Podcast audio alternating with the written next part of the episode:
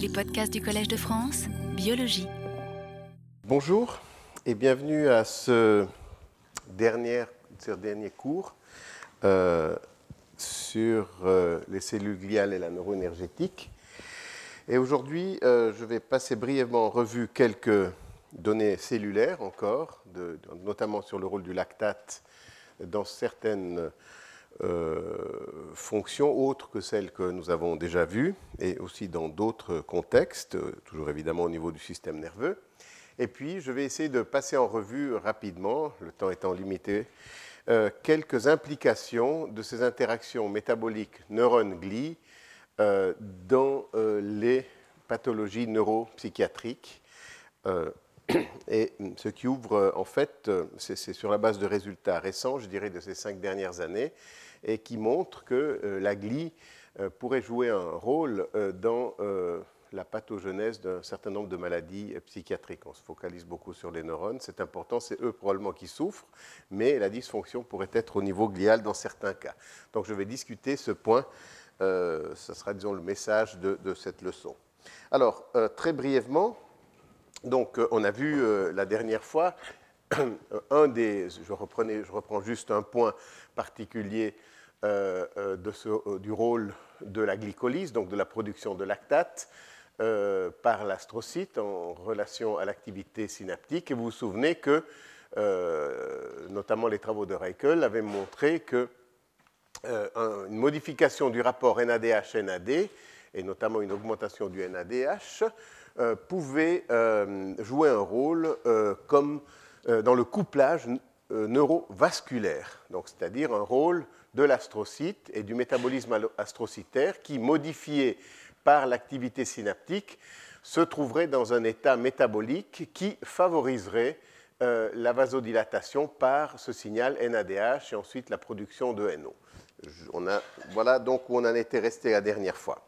Alors j'aimerais maintenant très brièvement passer en revue euh, quelques, quelques autres euh, aspects dans lesquels les modifications du métabolisme astrocytaire telles qu'on les a beaucoup discutées ici, c'est-à-dire cette stimulation de la glycolyse euh, par euh, le glutamate, enfin je ne reviens pas là-dessus, on l'a vu euh, vraiment euh, in extenso, comment ce couplage pourrait être impliqué dans une série d'autres euh, fonctions neuronales ou euh, enfin, essentiellement neuronales.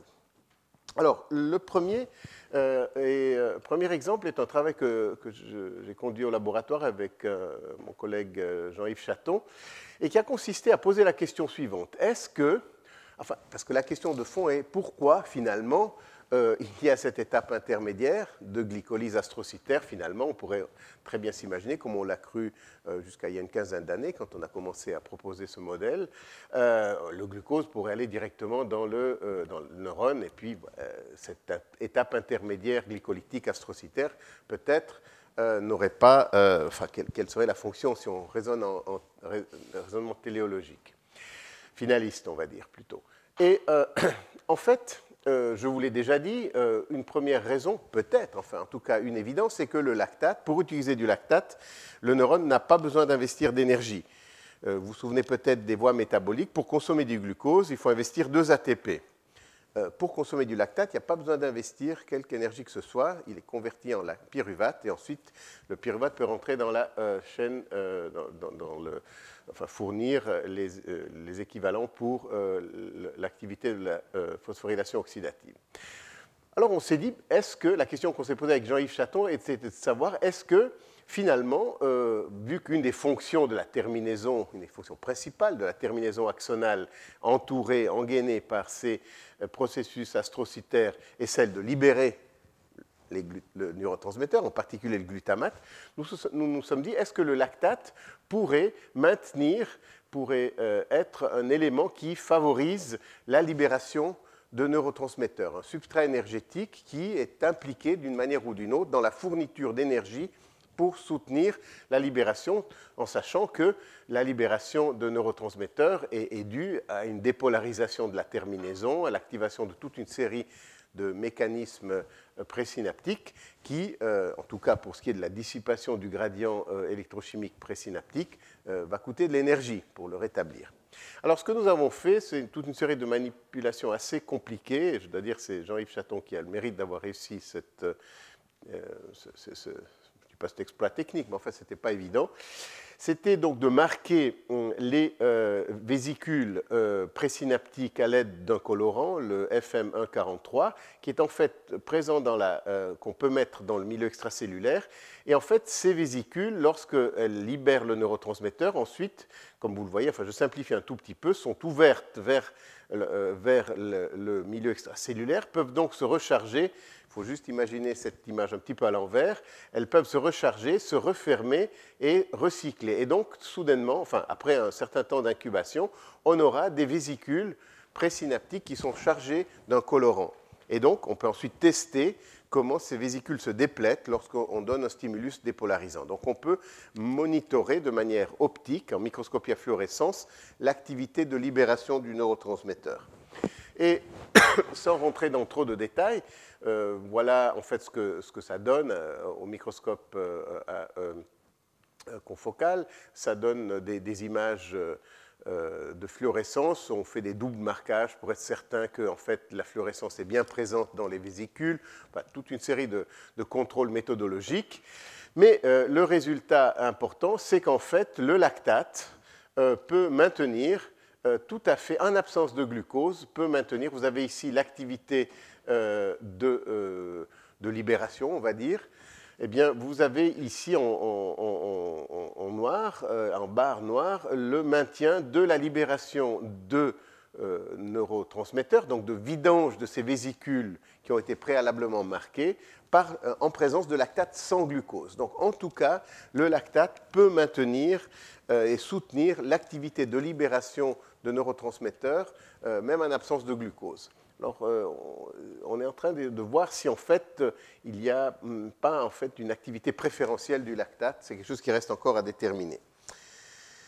Euh, cela a été montré pour la libération de glutamate, euh, pardon, de GABA, de vésicules donc, inhibitrices, euh, par ce groupe. Euh, je, je résume là aussi. Aujourd'hui, je vais aller peut-être un tout petit peu plus vite que d'habitude pour vous donner ce panorama Euh, global final. Et euh, ce que l'on voit simplement, c'est que voilà la libération de GABA à partir de synaptosomes euh, qui ont été préalablement marqués avec du GABA euh, radioactif. Donc l'idée, c'est que ce GABA est capté par ces synaptosomes qui sont en fait des, des terminaisons présynaptiques avec des, des membranes postsynaptiques. Et on peut, c'est une préparation bien établie pour mesurer la libération de neurotransmetteurs.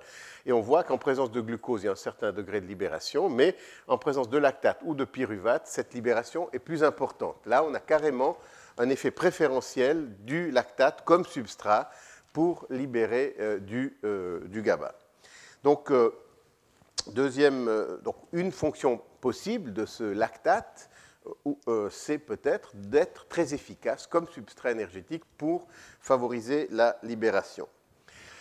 Un autre, un autre exemple que je passe en revue de nouveau un peu rapidement, finalement chacun de ces travaux que je présente mériterait une explication de, de, d'une dizaine de minutes, mais vraiment c'est une idée simplement pour vous, vous montrer que ce mécanisme de couplage neurométabolique qui implique l'astrocyte, la signalisation par euh, le sodium et la production de lactate euh, est assez, enfin, semble être peut-être assez générale, en tout cas euh, pas seulement limitée, à, à, par exemple, au cortex.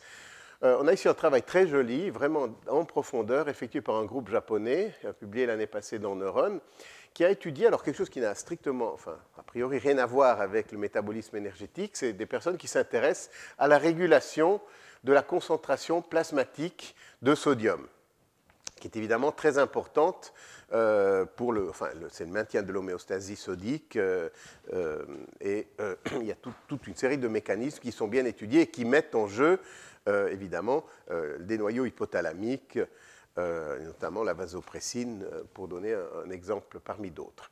Alors, ce que ces euh, chercheurs ont démontré, c'est qu'au niveau de l'organe subfornical, qui est un organe particulier qui d'ailleurs a euh, au niveau duquel, enfin, qui se trouve, on l'appelle organe, mais en fait, c'est une partie du cerveau qui se trouve euh, euh, à la surface, en contact avec les, euh, le, ventre, le troisième ventricule, et euh, qui, euh, au niveau de la, de, duquel, d'ailleurs, la, la barrière hémato-encéphalique est, est particulièrement perméable. Enfin, peu importe, ces cellules euh, épandimères, ces épendymocytes, qui sont ces cellules qui donc recouvrent les ventricules, euh, possèdent, expriment des canaux sodiques particuliers, N A X, euh, et euh, en fait ces canaux sodiques euh, sont, et c'est ce, ce que travail, ce travail montre, sont étroitement couplés à la sodium-potassium-ATPase. Donc dès que le sodium entre dans ce, dans, euh, par ces canaux, euh, évidemment, euh, la N A K T P ase va être euh, activée. Et en fait, ce qu'ils ont démontré, c'est ce que nous avons démontré au niveau de l'astrocyte du cortex, c'est-à-dire que l'activation de la N A K T P ase va euh, générer, va activer la glycolyse, c'est-à-dire un captage de glucose et une production de lactate. Et euh, ce lactate, euh, de plus, en fait, active euh, des neurones GABAergiques qui sont présents dans le dans cet organe subfornical, et par une voie alors qui reste à déterminer, évidemment une voie de projection qui probablement euh, euh, désinhibe une voie inhibitrice de projection vers l'hypothalamus, et ensuite euh, la régulation de la euh, concentration en sodium plasmatique euh, va suivre son cours euh, physiologique. Mais si vous voulez, vous avez ici un exemple où il y a une signalisation sodique, exactement comme le sodium qui entre par le transporteur au glutamate glial, que cette, ce signal sodique active une, une sodium-potassium-ATPase qui lui est couplée, et que cette activation de la pompe active la glycolyse et la production de lactate. Et cette production de lactate, en fait, active, augmente l'activité euh, d'un neurone, dans le cas particulier GABAergique. Donc, vous voyez qu'on euh, aurait pu remplacer ça par tout ce que je vous ai montré jusqu'à maintenant, euh, ce serait pratiquement la même chose. Donc, on, on peut déduire que c'est quelque chose de probablement en tout cas plus, plus général, et je, je, trouve, je pense que cette manip est, est très intéressante. À un autre niveau du système nerveux, de nouveau, euh, l'évidence de la présence de, de cette, astro, euh, cette navette euh, lactate-astrocyte-neurone, cette fois-ci au niveau euh, hypothalamique, c'est un travail d'un groupe américain, Rossetti à New York, qui euh, en fait est dans le domaine du métabolisme, du diabète, de la régulation de la glycémie cette fois. Eh bien, ces euh, chercheurs ont, ont montré, ce qui d'ailleurs initialement était connu, c'est qu'il y a au niveau hypothalamique des neurones glucosensibles, c'est-à-dire qui détectent la glycémie et dont l'activation résulte en une euh, inhibition de la gluconéogénèse hépatique. C'est une manière de maintenir la glycémie. Si la glycémie augmente, il y a des loops, des mécanismes de, de feedback, entre autres euh, hypothalamiques, euh, et euh, les neurones hypothalamiques détectent le glucose, enfin c'était ce qui est Était, euh, euh, qui était imaginé jusqu'à ce que ce papier sorte. Et ensuite, cette augmentation de glucose, en activant des neurones dans ces noyaux hypothalamiques, va euh, inhiber la production de glucose par le foie, donc rétablir, contribuer au rétablissement de la glycémie. Eh bien, dans ce travail, ce qu'ils ont montré, c'est qu'en fait, ce n'est pas directement le glucose qui est détecté par ces neurones hypothalamiques, mais c'est en fait du lactate. Et du lactate, vraisemblablement, alors là, ils n'en portent pas la preuve formelle, mais qui est, euh, ils s'appuient sur notre hypothèse pour euh, postuler que ce lactate est produit par les astrocytes. Euh, ce qu'ils montrent, euh, c'est qu'en fait, s'ils inhibent la formation de euh, lactate en inhibant la lactate déshydrogénase, eh bien, euh, l'effet euh, de, euh, de, de, de l'injection de glucose au niveau hypothalamique euh, disparaît. Donc, il faut que ce glucose soit transformé en lactate pour qu'il soit détecté par les neurones et pour qu'ensuite ces neurones activés puissent contribuer au rétablissement de la glycémie. Donc, vous voyez, euh, quelque chose qui n'a rien à voir quelque part avec la neuroénergétique, ce que nous avons fait, mais euh, en fait, euh, une évidence par laquelle le lactate est un signal, euh, un signal produit par l'activation métabolique des astrocytes qui a des conséquences sur l'activité neuronale. Et enfin, dernier travail qui vient de, de, de sortir, euh, en fait, euh, c'est euh, essentiellement, enfin, je, de nouveau, je ne rentre pas dans les détails, comme je vous l'ai dit, euh, je vais essayer de vous donner un survol de, de, de beaucoup de choses aujourd'hui pour conclure ce cours. Mais en fait, euh, au niveau du euh, noyau rétro-trapézoïde, euh, euh, ils ont mis en évidence, euh, c'est le groupe de Leiter, un rôle euh, du lactate euh, euh, transportés via les transporteurs M C T deux, les transporteurs neuronaux. Or, ce noyau rétrotrapézoïde est en fait impliqué dans la régulation du rythme respiratoire. Et euh, il est sensible, entre autres, euh, au, au, au pH, euh, bien sûr. Et euh, ce qu'ils ont pu montrer dans des expériences in vivo, c'est que s'ils inhibent euh, les transporteurs au euh, lactate, donc au M C T deux, au, au lactate neuronal, eh bien, ils euh, modifient la fonction de ce noyau rétrotrapézoïde. Et en fait, ils inhibent l'activité de ces neurones et, et ceci a des implications sur la fonction respiratoire.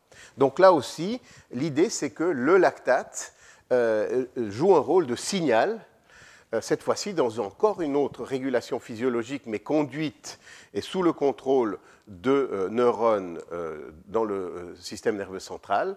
Ces neurones sont plus ou moins activés selon qu'il y a du lactate. Donc vous voyez, je vous ai donné trois exemples en passant, vous pouvez les, les creuser en allant voir la littérature. Euh, au niveau de l'homéostasie sodique, par le biais de euh, euh, l'organe subfornical et cette signalisation lactate, enfin sodium-lactate. Au niveau de certains noyaux hypothalamiques, dans la régulation de la Euh, glycémie, dans une boucle de régulation de la glycémie, et là, au niveau du noyau rétrotrapézoïde, euh, au niveau de la régulation du rythme euh, respiratoire. Voilà. Alors, euh, voilà pour ce qui était de, de conclure ce chapitre, qui, si vous voulez, que j'avais abordé la dernière fois, qui m'a amené à, à discuter euh, le rôle euh, de la glycolyse gliale dans diverses fonctions neuronales. Et je vous ai même bien de vous montrer quelques exemples au niveau intégré. Alors, j'aimerais aborder un point que j'ai discuté euh, en passant quelquefois au cours de, de, de mes leçons et qui est celui du coût énergétique de l'inhibition. Et en particulier, de euh, quelle, est la, euh, euh, quelle est la détection qui en est faite de cette activité inhibitrice par les techniques d'imagerie euh, cérébrale fonctionnelle.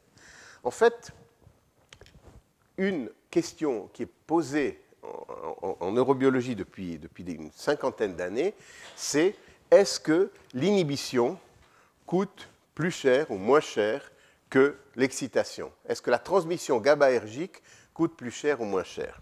Alors, comme je vous l'ai dit, ceci pourrait sembler une sorte de diatribe d'experts, mais en fait, ça a des implications pour l'imagerie cérébrale. La question étant, comme ce que l'on voit en imagerie cérébrale, c'est une augmentation Des, euh, de la consommation énergétique, que ce soit débit sanguin, que ce soit consommation de glucose. Est-ce que euh, lorsque l'on voit une activation métabolique, est-ce que c'est nécessairement le fruit ou le résultat d'une activation glutamatergique, excitatrice, par ce mécanisme, ce qui paraît évident, mais est-ce que c'est, ça ne pourrait pas aussi être euh, une activation GABAergique qui coûte de l'énergie? Donc là, c'est une question vraiment importante pour l'interprétation des signaux. Alors là, je, je résume beaucoup de travaux. Je vous réfère à une très bonne revue euh, de euh, Buzsáki et Raichle qui vient de sortir dans Neuron.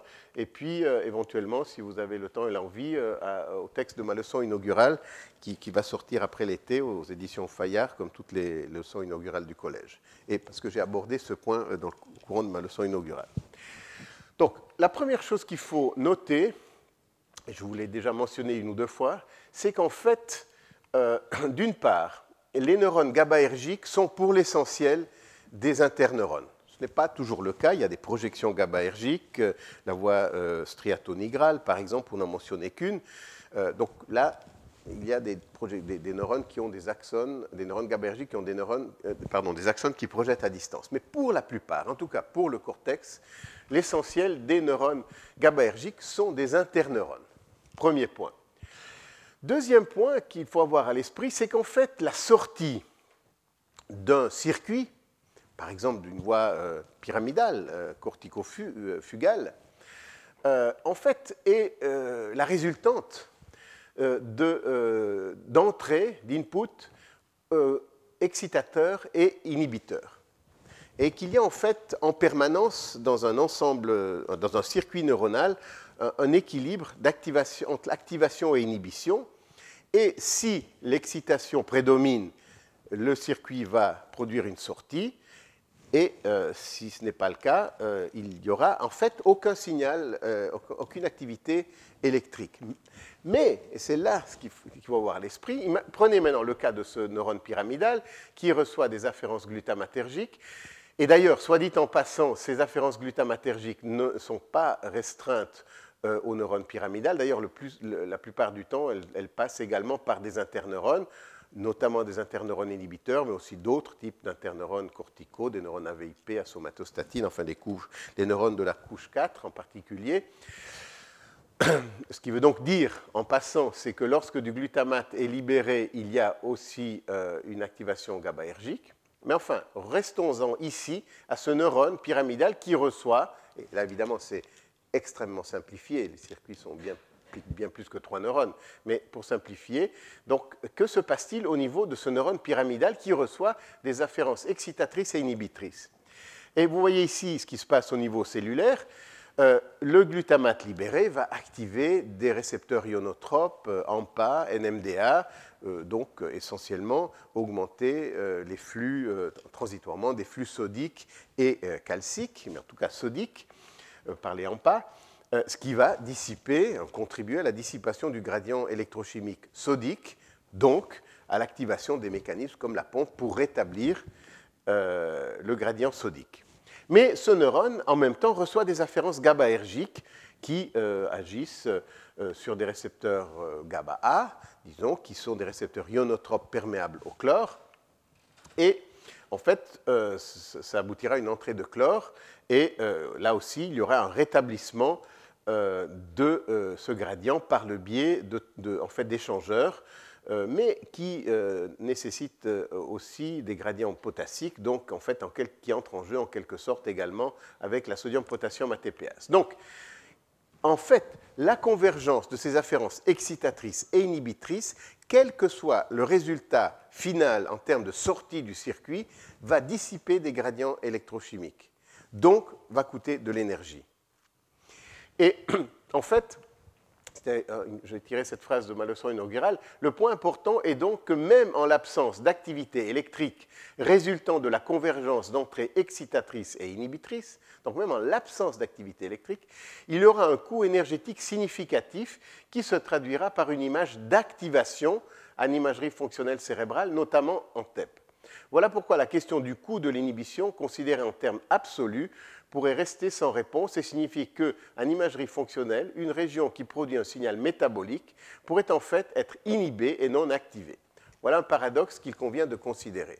Donc ça, c'est un point que j'aimerais porter à votre attention, parce que si en fait on se concentre sur les caractéristiques, euh, sur certaines caractéristiques qui pourraient avoir une implication pour la neuroénergétique, euh, caractéristiques des neurones euh, GABA et glutamate, on voit par exemple que les neurones GABA euh, dans l'hippocampe, en fait, ont un réseau euh, axonal de un virgule cinq kilomètres. Or, alors que les neurones euh, à glutamate ont quarante kilomètres. Donc, vous voyez la, la surface de membrane à travers laquelle il faut garder des gradients électrochimiques est, est, est considérablement euh, différente. Et on pourrait se dire, voilà, donc les neurones à glutamate coûtent beaucoup plus cher.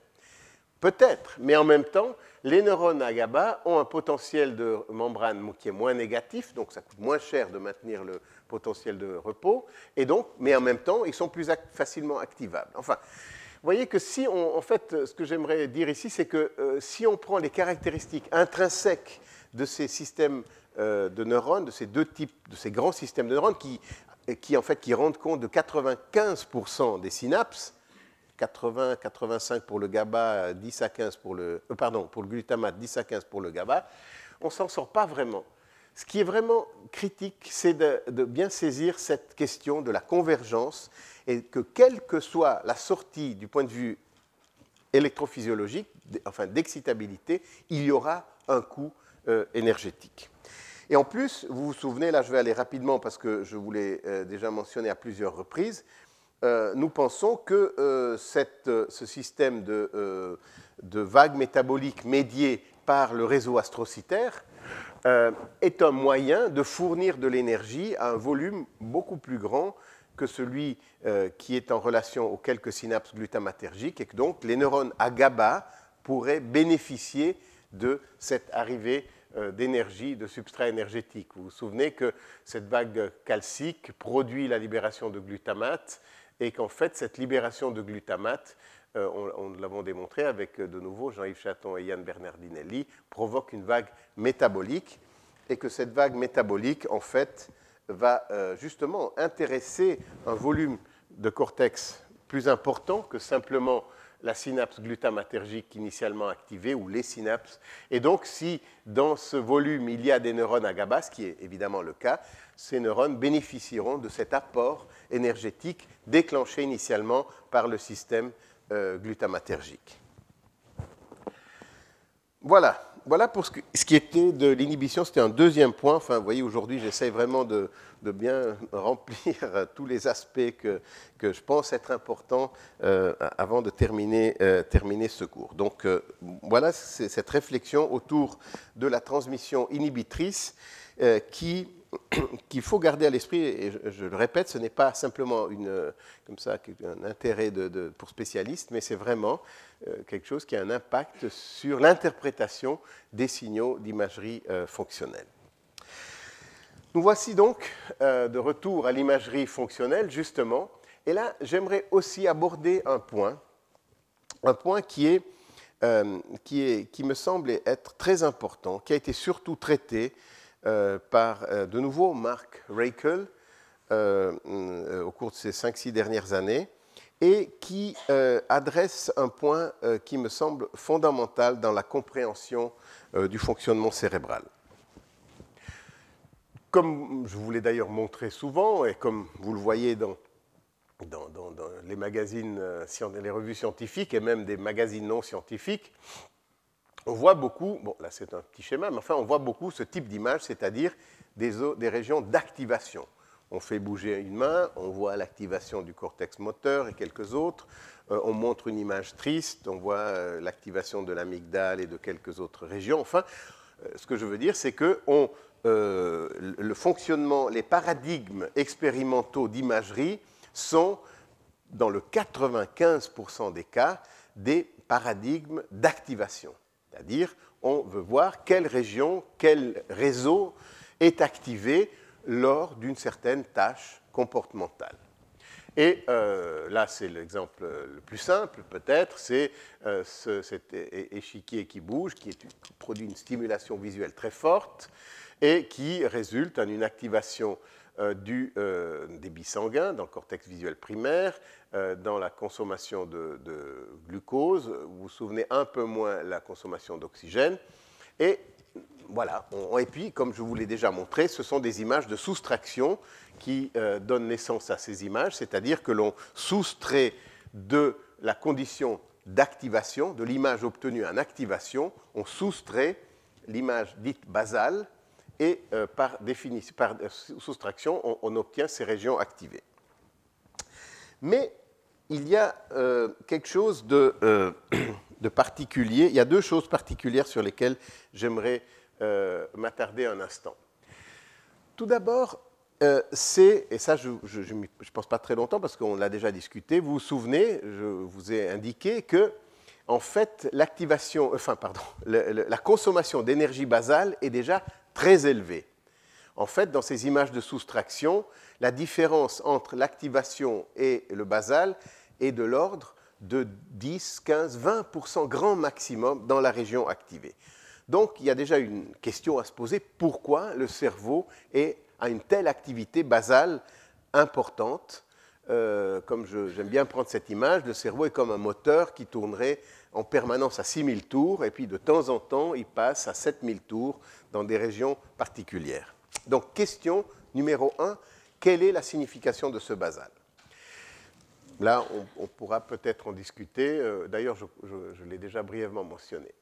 Mais d'un point de vue méthodologique, de nouveau, d'un point de vue des, de, de l'imagerie, des signaux d'imagerie, euh, ça implique, et beaucoup de gens ont simplement éliminé euh, cette, euh, cette observation comme étant du bruit de fond, comme étant euh, quelque chose d'inintéressant. Si vous avez un niveau élevé d'activation. Bien sûr, vous pouvez vous imaginer qu'il y a, euh, pardon, un niveau élevé de basal. Vous pouvez vous imaginer, enfin, ça, c'est ce qu'on voit, il y a de l'activation, des zones qui sont plus activées, Mais si vous partez d'un niveau basal très élevé, vous pourriez aussi vous imaginer qu'il y a des régions qui vont être moins actives, qui vont, euh, à, dans certaines conditions, être déactivées, on va dire. Et, et, et c'est en fait, si vous regardez tout simplement un signal euh, bold, donc un signal de, que j'ai discuté la dernière fois, euh, euh, le signal d'imagerie d'I R M fonctionnel, vous voyez deux choses. D'abord, vous voyez qu'il y a beaucoup de, de, de fluctuations dans ce signal, mais vous voyez que dans certaines conditions, donc là, les yeux ouverts ou les yeux fermés, ce n'est même pas une stimulation, c'est simplement les yeux, les yeux ouverts ou fermés. Vous voyez que lorsque les yeux sont fermés, il y a des petits signaux négatifs. Hein. Si on prend euh, la ligne de base ici, euh, il y a des signaux négatifs. Et là, euh, représenté ici, euh, vous avez en fait euh, une ligne de base ici. Là, vous avez l'activation, stimulation visuelle. Là, vous auriez, et vous aurez, comme je vais vous le montrer, une déactivation. Et en fait, euh, vous pouvez déduire, en quelque sorte, le fait qu'il existe une ligne de base qui, est, qui peut fluctuer entre activation et déactivation. En fait, cette ligne de base et ce signal d'activation ou de déactivation va être déterminé par le degré, par combien, en fait, le débit sanguin et le glucose et la consommation de glucose augmentent. Parce que, comme vous vous souvenez, l'augmentation de la consommation d'oxygène est euh, relativement euh, faible. Si vous vous souvenez, euh, ici, vous avez euh, la consommation d'oxygène à une minute. Vous voyez qu'il y a une augmentation de l'ordre de quatre pour cent, alors que euh, la consommation de, enfin, le débit sanguin augmente, lui, de, de vingt ou trente pour cent.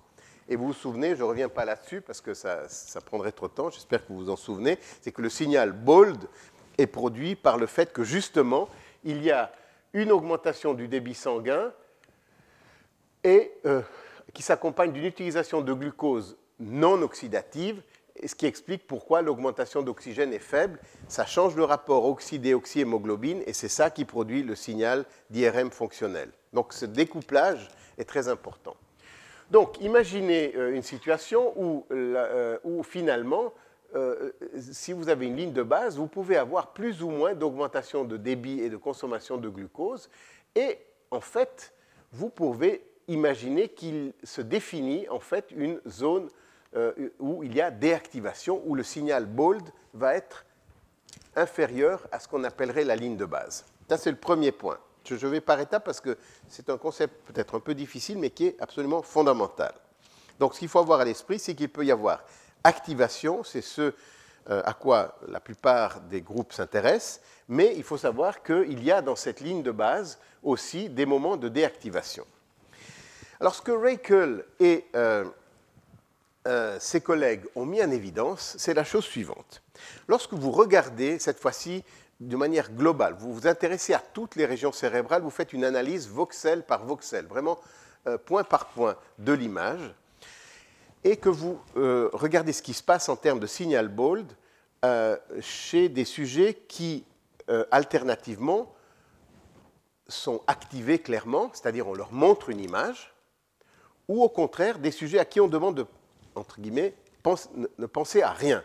Ils sont dans la machine, ils ont les yeux fermés ou même ils fixent un point, mais c'est une croix, enfin, qui n'a aucun contenu euh, symbolique particulier. Donc, on peut, on peut en fait comparer deux états du cerveau, un état activé, ciblé sur une tâche, et puis un état non ciblé, un état comme ça, euh, qui est, qui est actif, bien sûr, mais, mais qui n'est pas ciblé sur une tâche particulière.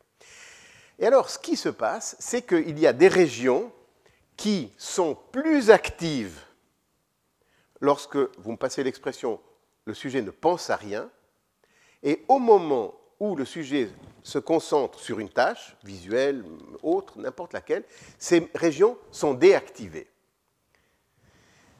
Vous voyez de, le paradigme. Et en fait, c'est, c'est ce que euh, Raichle a défini, le default mode, ou le, l'activation, l'activité cérébrale par défaut. C'est-à-dire, il s'agit d'un réseau, en, en regardant de manière très attentive le, le, je, euh, toutes les régions cérébrales, il a vu qu'il y a un réseau qui est hautement euh, en fait, corrélé en termes d'activité, qui est moins actif lorsque le sujet est concentré sur une tâche.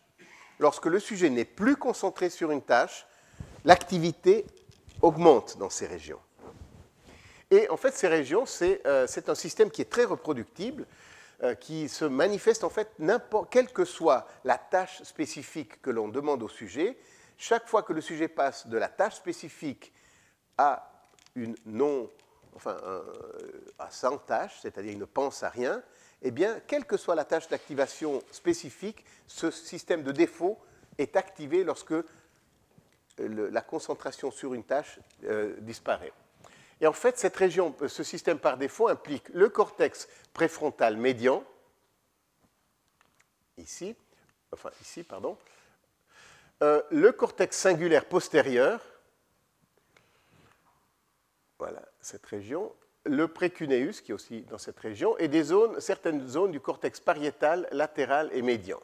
Donc, vous voyez, frontal, euh, ici cingulaire euh, postérieur, ici pariétal, latéral. Donc, voilà les quatre régions qui euh, définissent ce que l'on appelle le default system. C'est un système qui est particulièrement actif quand on ne fait rien, pour euh, le dire simplement. Et en fait, euh, ce qui est très intéressant, c'est que si on fait des, euh, des analyses de corrélation, c'est-à-dire qu'on prend par exemple cette région-ci, ce cortex pariétal latéral, comme point de repère, et on regarde les fluctuations dans toutes les autres euh, régions cérébrales en condition de défaut, enfin d'absence de, de tâches, eh bien, on trouve une corrélation très forte avec ces quatre régions. Donc, c'est des régions qui sont, semblent en plus être connectées de, et constituées donc un réseau neuronal qui intéresse euh, plusieurs régions du cerveau, euh, préfrontal médian, cingulaire postérieur et pariétal latéral et médian, certaines régions. Et ce système est actif lorsqu'il n'y a pas de tâche euh, focalisée qui est effectuée. Alors, bon, là aussi, vous me direz, voilà, là, vous, vous avez un autre exemple, c'est un peu touffu comme, euh, comme schéma, mais enfin, je, je résume très simplement. On prend ici le cortex euh, euh, euh, postérieur cingulaire, le cingulaire euh, postérieur, ici, comme point, de, comme point fixe, et on voit, on peut déterminer quelles sont les régions qui sont corrélées et celles qui sont non corrélées. En fait, vous voyez qu'il euh, y a ces, justement ce cortex préfrontal médian qui est corrélé en termes d'activité euh, avec ce cortex cingulaire postérieur. Par contre, euh, ici, euh, une autre région euh, euh, plutôt postérieure, elle est anticorrélée, c'est-à-dire qu'elle est activée, à, euh, et, et, et lorsque ce système de default est activé, elle est moins activée. Donc, euh, la question qui, qui, qui s'est posée, alors, j'ai juste pris ce texte parce que c'est une jolie définition de ce default network. Donc, ils disent, euh, euh, Raichle définit ce système de default network. Ce sont des régions qui sont caractérisées par une diminution de l'activité neurale pendant des tâches ciblées. Euh, et alors, euh, il y a beaucoup de discussions autour de à quoi servent ces régions de default mode, et elles ont été définies comme étant un impliqués dans des activités autoréférentielles, introspectives, euh, de, de narration interne, euh, de pensée indépendante euh, de la stimulation. Moi, j'aime bien le terme d'activité euh, euh, offline. Le cerveau fonctionne online, c'est-à-dire qu'il reçoit des afférences du, et des stimulations du monde externe, c'est ce que vous êtes en train de faire maintenant, ce que je suis en train de faire maintenant, mais euh, il y a aussi un processing de toutes ces informations qui se produit euh, offline, euh, comme euh, n'importe, enfin beaucoup de, de, de systèmes euh, que, que, que l'on peut imaginer. Alors, la question qui se sont posées, c'était, est-ce euh, que, euh, et là c'est pour ça que je voulais juste vous montrer en, en quelques minutes euh, Les, des élaborations autour de ce concept qui me semble très important. C'est donc vraiment un système qui est actif lors de la pensée, enfin, lorsqu'on pense sans être nécessairement euh, concentré sur une tâche particulière. Alors, bon, c'est vrai, on peut l'appeler introspectif, self-référentiel, et cetera. Ça, ça reste une question, un débat intéressant. Ce que Raichle et collaborateurs ont voulu regarder, c'est deux choses. D'abord, est-ce que ce système est présent dès euh, la naissance Est-ce que c'est quelque chose qui s'établit, qui est, qui est, qui est euh, réglé de manière développementale? Et deuxièmement, est-ce que dans certaines pathologies, ce système, est plus ou moins, euh, ce système de défaut est plus ou moins actif? Alors, ce qu'il est intéressant de noter, c'est que euh, c'est, ils ont comparé des adultes avec des enfants entre, euh, si je ne m'abuse, en, enfin en dessous de dix ans en tout cas. Et en fait, ce que l'on voit, c'est que ces régions, de nouveau, ici, le pariétal postérieur, ici, euh, vous avez euh, voilà, le singulaire euh, postérieur, euh, et cetera. Donc ça, c'est région que je viens, le pariétal latéral, ce que je viens donc de, de définir. Eh bien, vous voyez que par ces analyses statistiques d'activation ou déactivation, en fait, chez les enfants en bas âge, en dessous de dix ans, ce système n'est pas actif encore. Donc, c'est des, des, des résultats très récents qui viennent d'être publiés. Euh, et et, et euh, je crois que c'est, c'est une donnée intéressante. Euh, ce, que, ce que ça montre, je crois aussi, c'est que, bien sûr, on peut faire de l'imagerie, euh, comme ça, faire du mapping. Qu'est-ce qui est activé quand je fais ceci, quand je fais cela? Mais vous voyez qu'on peut extraire beaucoup d'informations par des techniques d'imagerie, surtout lorsqu'on a en tête les mécanismes cellulaires et moléculaires qui sont à la base de ces signaux. Quand on pense à l'augmentation du débit sanguin, quand on pense à la consommation de glucose de manière non euh, oxydative, enfin, et tout ça n'a pu être réalisé que parce qu'il y a ces connaissances sur les mécanismes cellulaires. Et on verra ce que, ce que ça pourra donner, mais donc le, le, le, le résultat, enfin disons l'interprétation euh, actuelle, c'est que ce système hautement connecté default system, système par défaut, qui euh, en fait met en jeu tout, qui fait que ces aires particulières ici sont euh, connectées et actives lorsqu'il n'y a pas de tâche particulière. Ce système, appelons-le comme ça, introspectif, euh, est, euh, est présent chez l'adulte, mais très peu encore chez euh, l'enfant.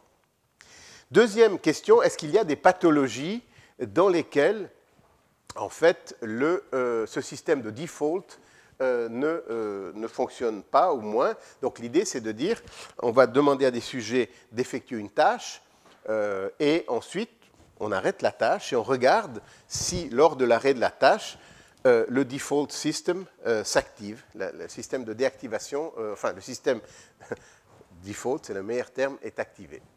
Donc s'il est activé en absence de tâche. Alors, euh, cette étude a été conduite sur des, euh, des personnes euh, âgées, Euh, et sur des euh, patients souffrant de euh, maladie d'Alzheimer pas trop avancée, parce qu'il y a quand même une tâche, euh, enfin en tout cas de, de, de sujets souffrant de, de troubles cognitifs quand même assez importants, mais pas trop euh, invalides.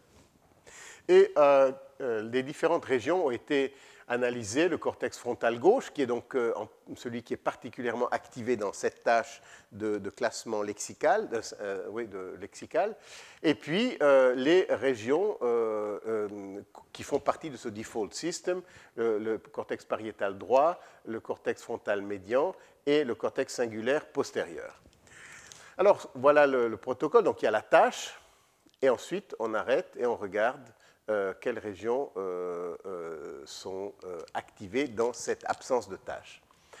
Alors, bon, là, c'est l'activation. Ça, c'est par contre la région qui est engagée dans la tâche. Il n'y a pas de, de différence énorme. Il y a un peu plus d'activation c'est les pers- chez les personnes âgées ou les, ces, ces, ces patients souffrant de maladie d'Alzheimer. Donc, comme si ça demandait, pour imaginer ça, un peu plus de travail pour effectuer la même tâche. Euh, il n'y a pas de grande différence dans le cortex pariétal droit. Elle se déactive toutes durant la tâche. Euh, en fait, ce que les gens regardaient ici, c'était la déactivation pendant la, la tâche.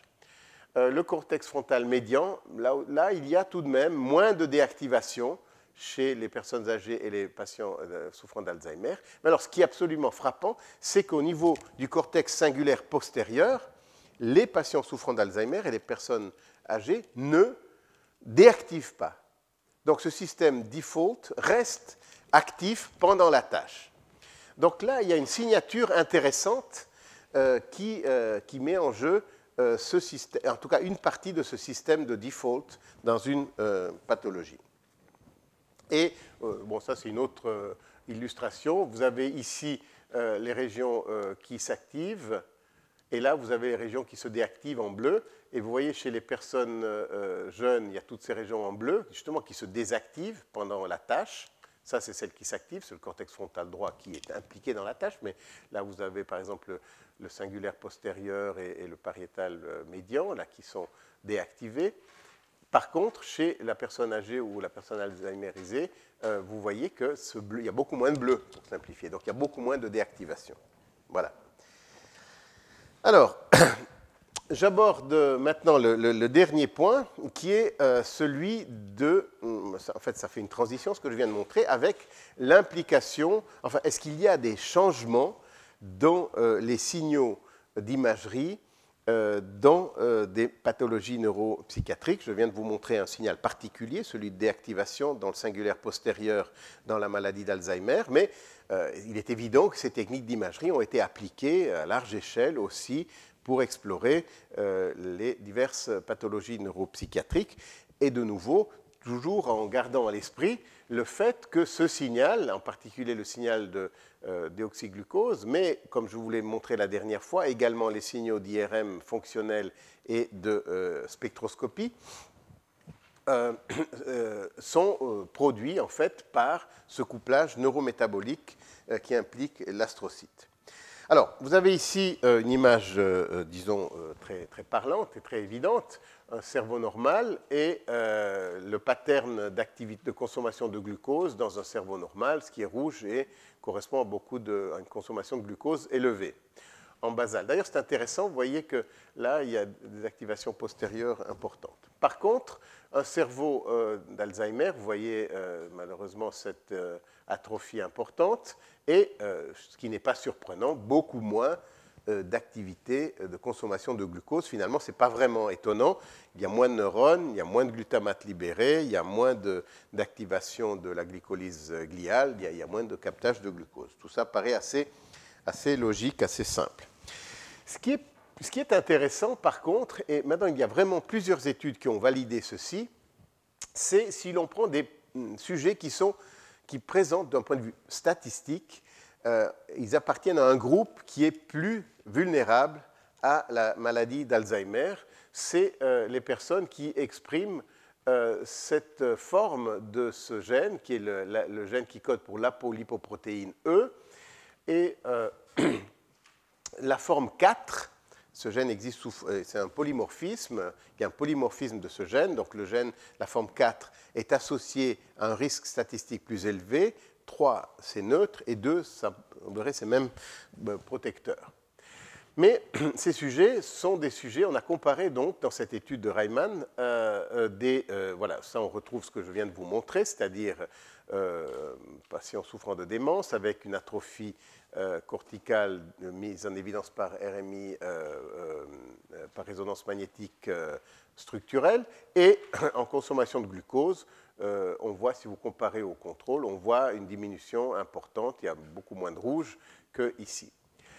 Mais ce qui est intéressant, c'est de comparer ces deux sujets qui appartiennent à ces groupes particuliers, un qui n'a pas d'A P O E quatre, qui a probablement la trois ou la deux, et euh, un sujet avec euh, A P O E quatre. Ces sujets ont une fonction cognitive normale et n'ont pas, en tout cas à l'évidence, de, d'atrophie euh, corticale. Mais ce que vous voyez, c'est que déjà, à ce stade, même en absence de tout signe clinique ou structurel, il y a une diminution de la consommation de glucose euh, dans des régions d'ailleurs qui sont celles qui vont euh, dégénérer en premier dans la maladie d'Alzheimer. Donc on voit là qu'il y a un déficit métabolique qui précède euh, l'expression euh, de la pathologie euh, et la question se pose, et c'est une ligne de recherche que personnellement je suis avec mon groupe, c'est de se dire est-ce que, en tout cas, il n'y a pas une contribution d'un déficit neuroénergétique dans la vulnérabilité à la neurodégénérescence? Je ne dis pas que c'est peut-être la cause, mais enfin, en tout cas, une vulnérabilité. S'il y a un déficit dans ce couplage neuroglial, est-ce que les neurones ne sont pas plus vulnérables? Et c'est quelque chose qu'on est en train d'aborder en ce moment. Alors, là, je passe en revue très rapidement quelques données de la littérature et quelques données de nos, notre groupe. Là, un article qui vient de sortir aussi, très récent, au mois de, de mars deux mille huit, euh, qui euh, a été conduit sur, sur un, là, un groupe important de patients souffrant de maladie d'Alzheimer, enfin décédés euh, après un diagnostic de maladie d'Alzheimer. Et euh, ces, euh, ces, ces chercheurs ont en fait euh, déterminé le niveau d'expression de toute une batterie de gènes codants pour euh, des enzymes de la euh, phosphorylation oxydative, de l'activité mitochondriale. Et en fait, ils ont fait des dissections de neurones euh, autour desquels il n'y avait pas de plaque euh, d'amyloïde. Euh, donc, c'est des résultats cellule par cellule. Et en fait, ce qu'ils euh, démontrent, c'est que tous les, euh, euh, enfin, tous les, les complexes de la chaîne euh, oxydative, que ce soit le complexe un, deux, trois ou quatre, en fait, euh, sont, euh, considérablement, tous les, sont considérablement euh, diminués. Donc, l'expression de gènes particuliers, mis en évidence par une analyse transcriptomique, et même, tout simplement, euh, des, des, par euh, immunoblotte, euh, euh, donc avec des anticorps contre ces euh, protéines. Donc, il y a clairement un trouble métabolique au niveau neuronal, dans le cas particulier, je, je tiens à le souligner.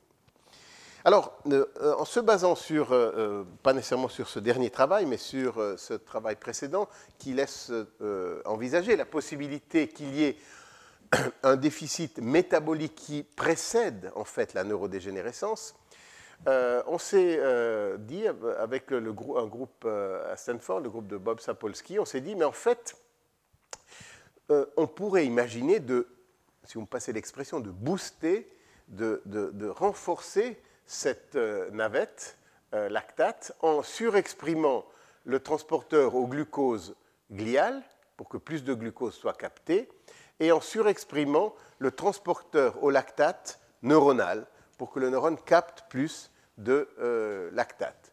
Et de voir si dans des conditions de ce type, euh, et on protège les neurones contre euh, une attaque euh, par, enfin, de excitotoxicité. Et en fait, euh, ce sont des résultats euh, qu'on a publiés il y a deux à trois ans et, et, et qu'on reprend maintenant dans un autre contexte, dans un contexte in vivo. Pour l'instant, ce sont des, des travaux euh, qui ont été faits dans, en culture, in vitro. La première chose que l'on a fait, on a transfecté par des vecteurs viraux M C T deux euh, dans les neurones et on voit qu'ils captent plus de glucose, euh, pardon, plus de euh, lactate, en particulier en présence de euh, glutamate. Donc, on, quand les neurones sont activés par le glutamate, s'il y a, du, s'il y a plus de transporteurs au lactate, ils vont prendre plus de lactate. Premier point important à déterminer. Euh, deuxième point, on voit que en fait, euh, les euh, n- neurones exposés à euh, du glutamate survivent mieux s'ils ont s'ils expriment plus de euh, M C T deux. Donc, si on leur permet de capter plus de euh, lactate, les neurones sont plus résistants à, euh, un, euh, à une attaque euh, excitotoxique. Alors, deuxième euh, série de travaux, ce que nous avons fait, nous avons regardé si, lorsque euh, on surexprimait le transporteur au glucose dans les astrocytes, cette fois-ci, Euh, qui impliquait, euh, je ne le montre pas ici, mais euh, une production de lactate plus importante, donc une activation de la glycolyse.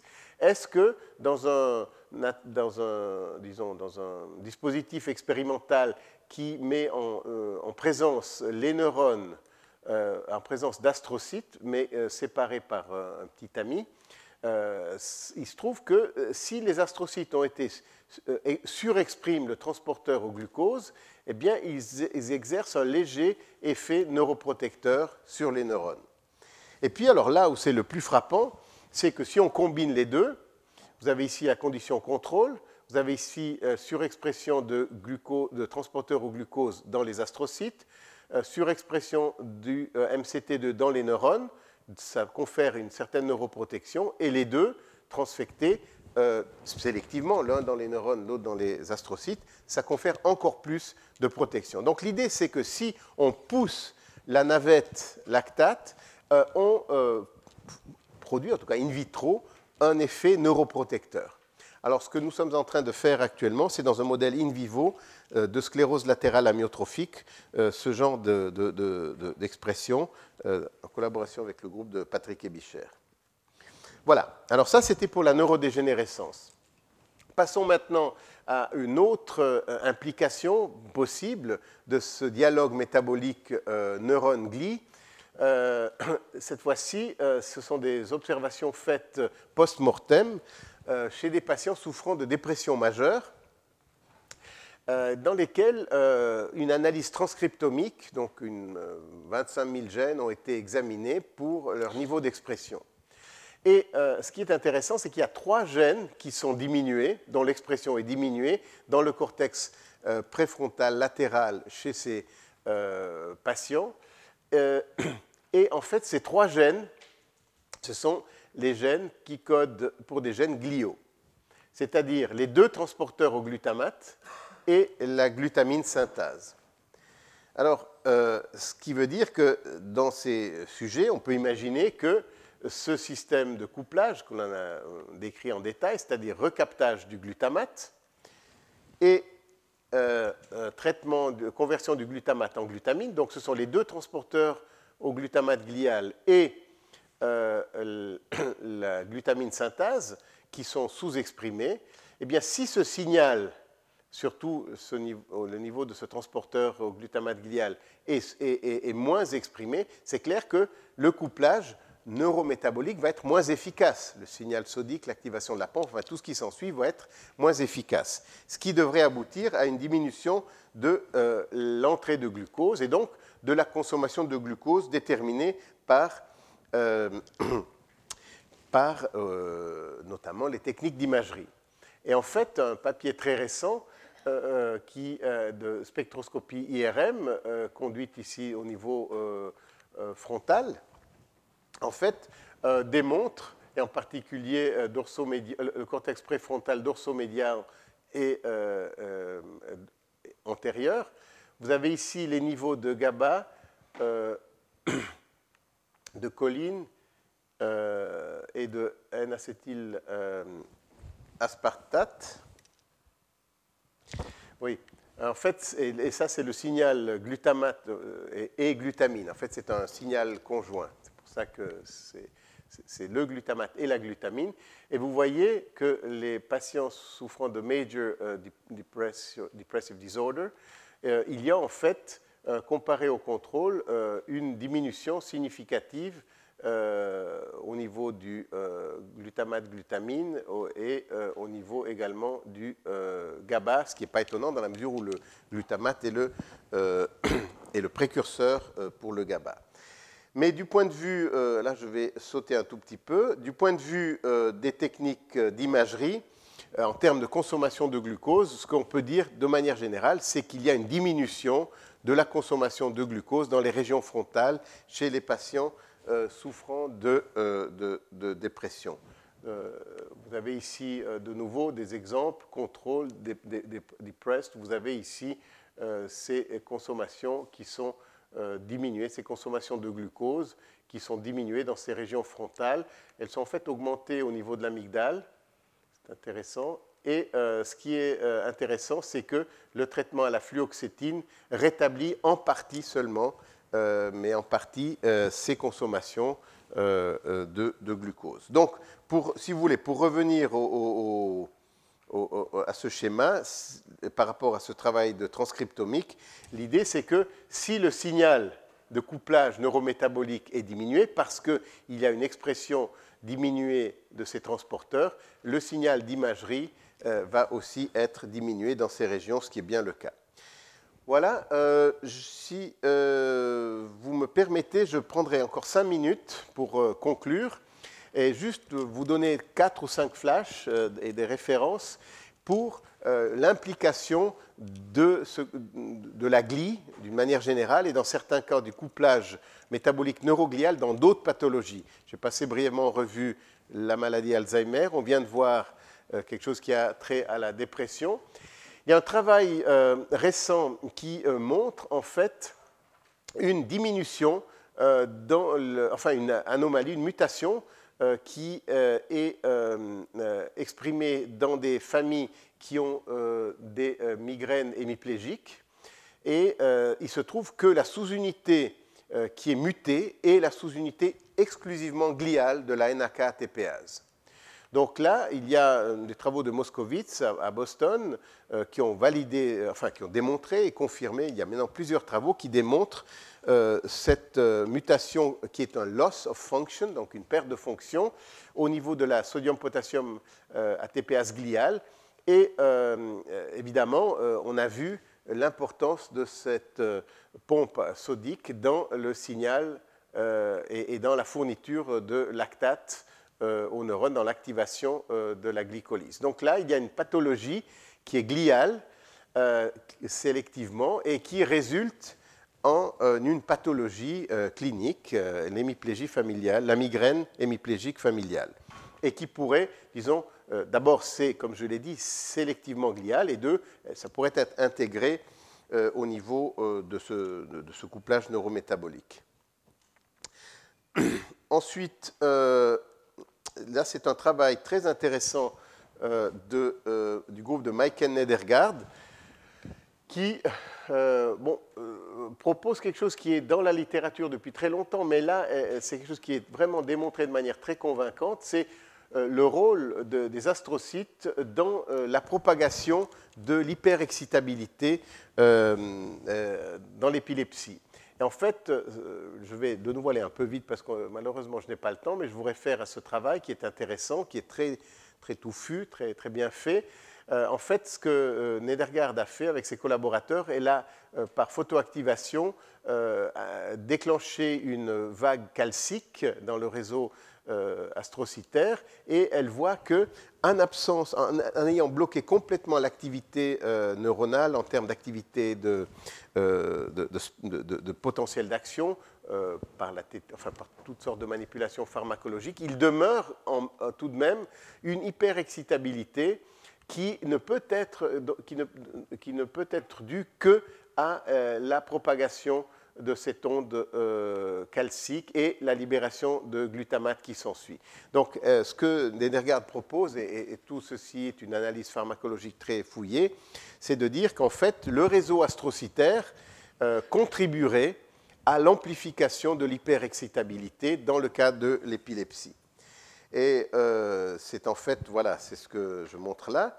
Et enfin, euh, un dernier travail qui vient de sortir aussi, qui est dans le cas de la sclérose latérale amyotrophique. C'est un modèle animal de sclérose latérale amyotrophique euh, qui est en fait euh, une souris qui surexprime euh, l'enzyme superoxyde dismutase dont je vous ai parlé dans le cadre euh, de, euh, du métabolisme des radicaux libres et, et, et, et de la neuro, enfin, et, et, des, et du potentiel redox. Et en fait, ce que, euh, on sait que ces souris ont euh, une survie de quelques, ça dépend des, des, des souches, mais enfin entre, autour de trois cents à quatre cents jours. Euh, et donc c'est un modèle très bien euh, caractérisé et, et quantifié. Alors ce qu'ils ont fait, ils ont sélectivement euh, inhibé l'expression de la S O D dans les astrocytes. Donc euh, cette S O D est surexprimée partout, mais ils l'ont sous-exprimée. Ils ont réussi à la neutraliser par, par une technique de ciblage euh, très, euh, moléculaire, de sous-exprimer euh, la S O D sélectivement dans les astrocytes. Et en fait, ce qu'ils voient, c'est que euh, cette sous-expression de la S O D astrocytaire sélective prolonge de manière significative la durée de vie de ces animaux. Donc il y a une cible moléculaire qui est purement astrocytaire, et en ciblant, euh, la ciblant, ceci a un effet sur le décours de la maladie. Donc, voilà un autre exemple de l'implication de la glie dans une pathologie. Voilà, écoutez, j'arrive à la fin de, de, de ce cours. Euh, aujourd'hui, j'étais un petit peu plus rapidement que d'habitude, mais bon, c'était le dernier cours et je tenais à vous présenter euh, un certain nombre de, de, de, de choses, quitte à ce que vous les élaboriez euh, sur la base de cette littérature. Euh, donc, ce que nous avons vu, c'est, c'est, c'est l'importance de, euh, du couplage neuroglial et vasculaire dans la neuroénergétique.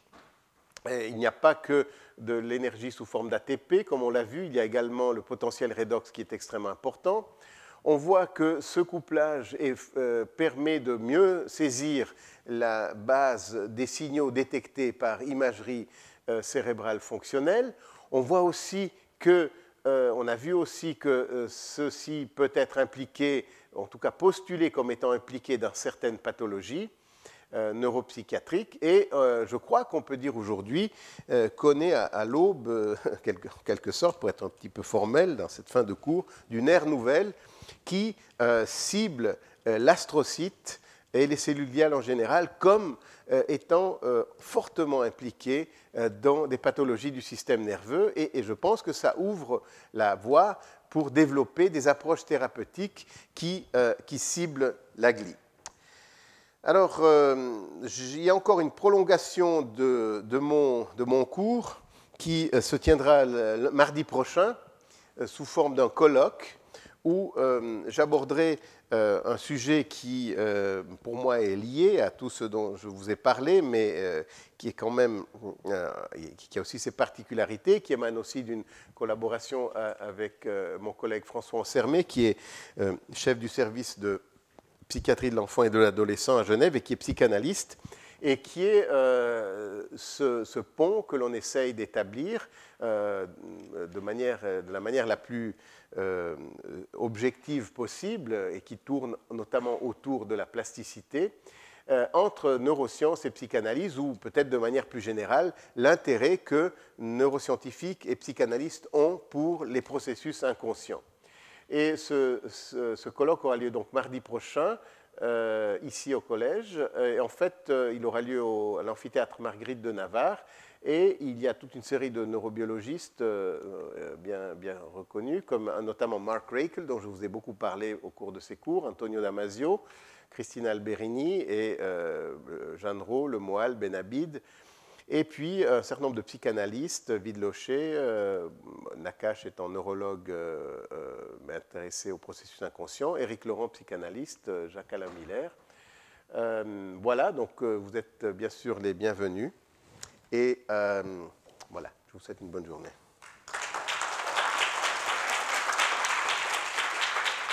Retrouvez tous les podcasts du Collège de France sur w w w point collège tiret de tiret france point f r.